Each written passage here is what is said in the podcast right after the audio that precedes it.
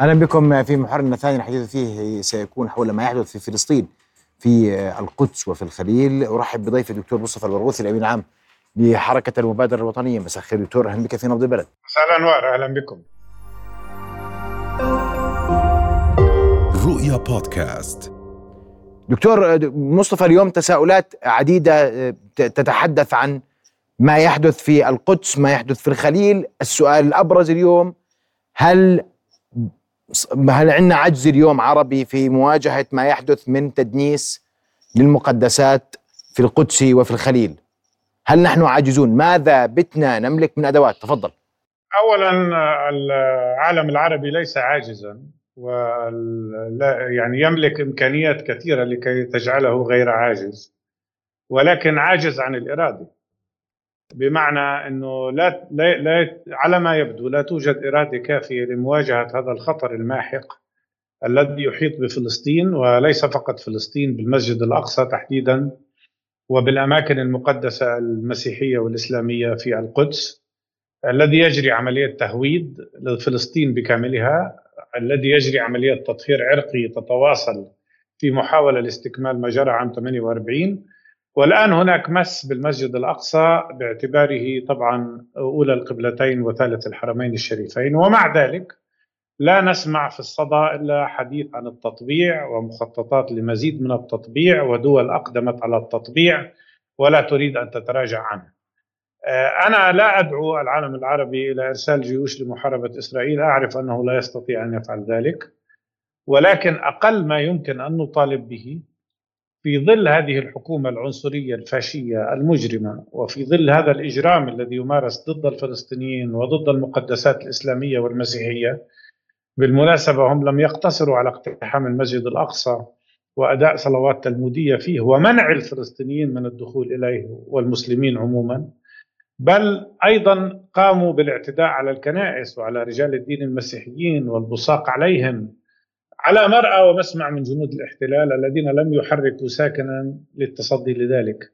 الذي نطالب به العالم العربي شيء مقدور عليه وهو على الأقل فرض المقاطعة والعقوبات على هذا الكيان المجرم ووقف كل أشكال التطبيع معه. هذا ما ندعو إليه وهذا شيء سيردع إسرائيل بالإضافة إلى العامل الردع الرئيسي الذي يمارسه الشعب الفلسطيني وسيواصل ممارسته وهو المقاومه على الأرض. لكن دكتور مصطفى اسمح لي انت بتقول اليوم نملك أدوات عربيا والسؤال حتى في العالم هناك صمت. يبدو أن هذه الحكومة بكل ما تحدثت فيه من فاشية آه، لا تعاني ذاك الضغط الذي تعانيه كانت حكومات سابقة على أقل تقدير عندما يتم آه، التعامل مع هذه الأماكن المقدسة بهذه الطريقة عندما يتم التعامل مع الفلسطينيين بهذه الطريقة. العالم يعاني من انفصام شخصيه في الواقع. على الصعيد الشعبي هناك تحول عارم لتأييد الفلسطينيين وهذا ما نلمسه في وسائل بحث علمية واستطلاعات علمية معروفة. ونلمسه في علاقاتنا مع حركات التضامن ومع التصاعد الكبير على الصعيد الشعبي وعلى صعيد الشباب والطلاب في حركة المقاطعة وفرض العقوبات على إسرائيل. ولكن على مستوى الحكومات الذي نراه أكبر نفاق ربما في التاريخ البشري. وأكبر ازدواجية في المعايير يكرر الغرب استخدامها عندما نقارن بين موقفهم مما يجري في أوكرانيا وحشد الجيوش والأسلحة وأكثر من 170 مليار دولار آه، لدعم أوكرانيا بحجة أنها تتصدى الاحتلال آه، أما الاحتلال الإسرائيلي الذي أصبح الأطول في التاريخ البشري الحديث فسوف يجري السكوت عنه بالكامل. بل بالعكس أكثر من ذلك. عندما تقوم الولايات المتحدة وإدارة بايدن بالضغط على المملكة العربية السعودية للتطبيع مع إسرائيل وبمواصلة نهج ترامب هي تعرف تماما أن الهدف من كل ذلك هو تهميش القضية الفلسطينية وتصفيتها ووضعها على الرف وهذا ما يعلن نتنياهو ليل نهار ولا يخفيه. ويجري ذلك على مرأى ومسمع من العالم الصامت على الاستيطان. سأعطيك مثلا آخر على مدى التخاذل أمام الاعتداءات الإسرائيلية على القانون الدولي. في الأيام الأخيرة منعت إسرائيل ثلاث وزراء خارجية أوروبيين من النرويج وإيرلندا وبريطانيا من دخول ما يسمى بمناطق جيم أي 62% من الضفة الغربية.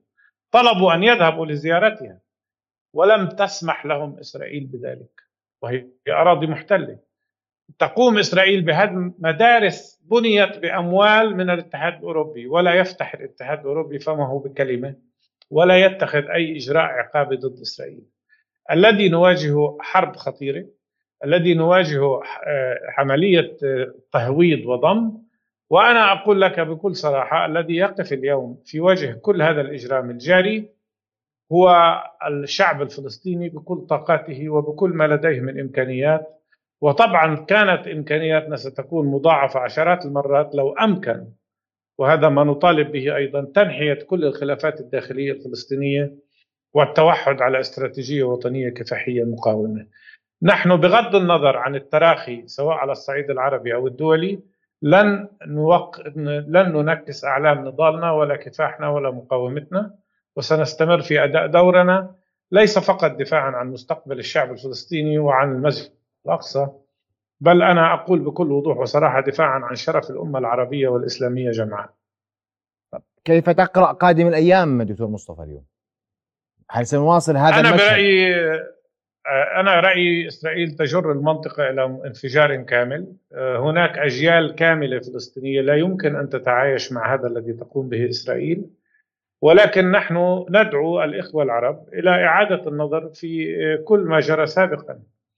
وندعوهم إلى إدراك أن أهداف إسرائيل وهي لا تخفي ذلك أيضا ليس فقط فلسطين هدفهم ليس فقط ضم وتهويد فلسطين والاستيلاء عليها بالكامل هدفهم وأطماعهم أكبر من ذلك بكثير.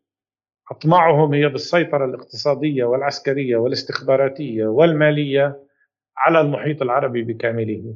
وهذا ما نأمل أن يتيقظ له الإخوة جميعا. لكن نحن نسير في اتجاه انفجار بدون شك لأنه الإجراءات الإسرائيلية الجارية وعمليات القمع والتنكيل والضائقة التي وضعوا فيها الشعب الفلسطيني لا يمكن أن تمر دون أن يكون هناك رد فعل جارف وعميق وواسع. رد فعل يتمثل بماذا دكتور مصطفى؟ اسمح لي. برأيك. يتمثل بالمق... بيتمثل بالمقاومة وبتصعيد المقاومة على الأرض وبرايي أنا إذا استمرت الإجراءات الإسرائيلية على الشكل الحالي واستمر الصمت الدولي على ما تقوم به من جرائم فهذا قد يؤدي إلى مواجهة متعددة الجبهات وليس فقط في فلسطين. ماذا تقصد بمواجهة متعددة الجبهات؟ اسمح لي. أنا أقصد أن أنها إسرائيل ستجد نفسها في صدام ليس فقط مع المقاومين في الضفة الغربية ومع الشعب الفلسطيني في القدس والضفة الغربية بل أيضا مع قطاع غزة وربما مع لبنان ومع سوريا ومع المحيط بأسره. الوضع يسير نحو انفجار وإسرائيل أمعنت في جرائمها ولديها أكثر حكومة فاشية في تاريخها ومع ذلك لا نرى ردود فعل متلائمة أو متناسبة مع هذا الذي يجري. دعني أوضح نقطة ربما يريد أو يجب أن يعرفها الإخوة المستمعون والمستمعات وهو حجم التطرف الذي قاموا به في هذه الأيام في المسجد الأقصى. الأمر لم يقتصر هذه المرة على السماح للمستعمرين بالدخول بل أيضا السماح لهم أداء طقوس تلمودية ومنع الفلسطينيين المسلمين حتى من سكان القدس من الدخول إلى المسجد الأقصى وإجبار أصحاب المحلات على إغلاقها ومنع الفلسطينيين من الخروج من منازلهم في البلدة القديمة. هذا الذي يجري خطير وغير مسبوق ومن الواضح أن هدفه تكريس تقسيم زماني ومكاني في المسجد الأقصى واعتباره مكانا يهوديا كما هو مكان الإسلام. نعم.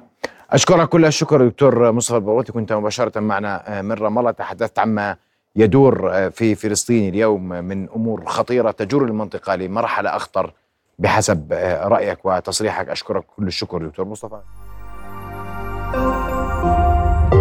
رؤيا بودكاست